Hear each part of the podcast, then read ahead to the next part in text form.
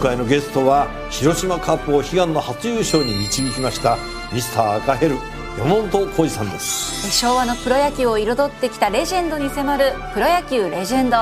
火曜夜10時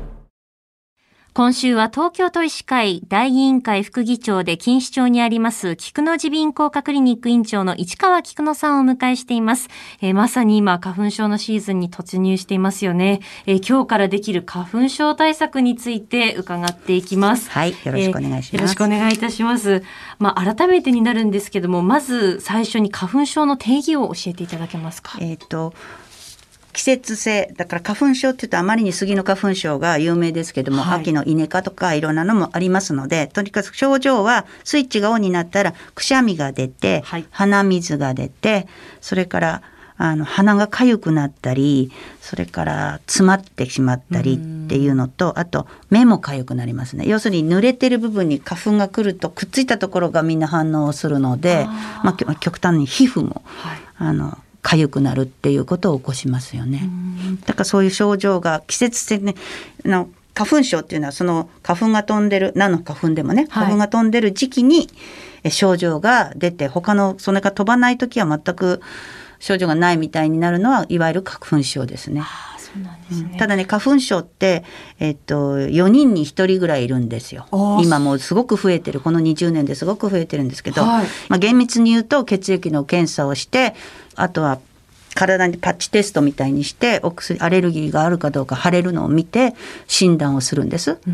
でそういうふうにでもあの普段町のお医者さんに行って相談に行った時はもちろんそれもあの原因がはっきりしない時はしますけれどもそうでなければ鼻水の中の特殊な細胞を好酸球っていうんですけど、はい、それを調べるとお花の中で抗原抗体反応を起こしてるっていうのが分かるのでそれで大体すぐに判断します。あそうなんですね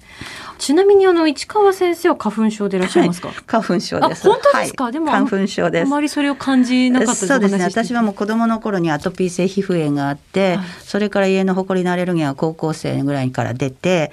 えー、大学医者になってからじゃないかな。花粉症だったと思う。あ、そうなんですね。だからあの大学病院にいた時にはアレルギーの研究をするのに鼻水取ったりひっかいたりとかいろいろやりましたけど、私は家の埃のアレルギーっていうのがもうもろなので、だってみんなでスキに行って旅館でお布団にするとガーッとくしゃみ出ちゃって。アレルギー性鼻炎って病気なんだねってみんなに言われたことありますから。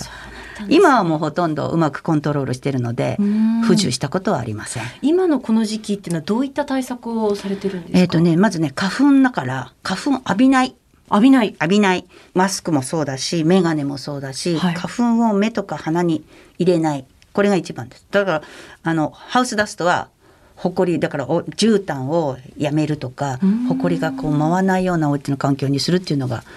あの大切なのと同じで光源を浴びない。でお家の中に持ち込まない花粉を。ああコートとかついてることありますよね。そうです。だから、うん、コートも玄関先ではたいて中入るぐらいの神経使った方がいいです。私はあのオーバーはこの季節になると着ませんあそうですくっついちゃうもん。あそうです、ね、だからこうあの革のコートとかつるっとキルティングのコートとか花粉がパンパンってやったら落ちるようなの。そのくらい神経使う人もいるんですよ。うん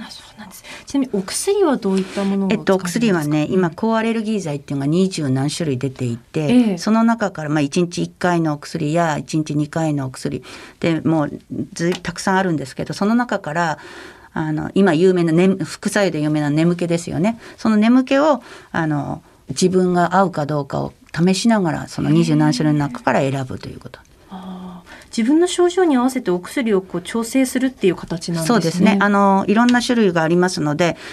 あの生活の不自由度だからくしゃみ誤解したらすごい不自由に思う人と何とも思わない人といるじゃないですか、はい、そういうふうなあの生活のクオリティを維持するためにどういうお薬を使ったらいいかっていうことをあの先生と相談してお薬を選んでいくってその人その人によって違いますのでね。えー、菊野耳鼻咽喉科クリニック院長の市川菊野さんに今日からできる花粉症対策について伺いました。先生、明日もよろしくお願いします。はい、よろしくお願いします。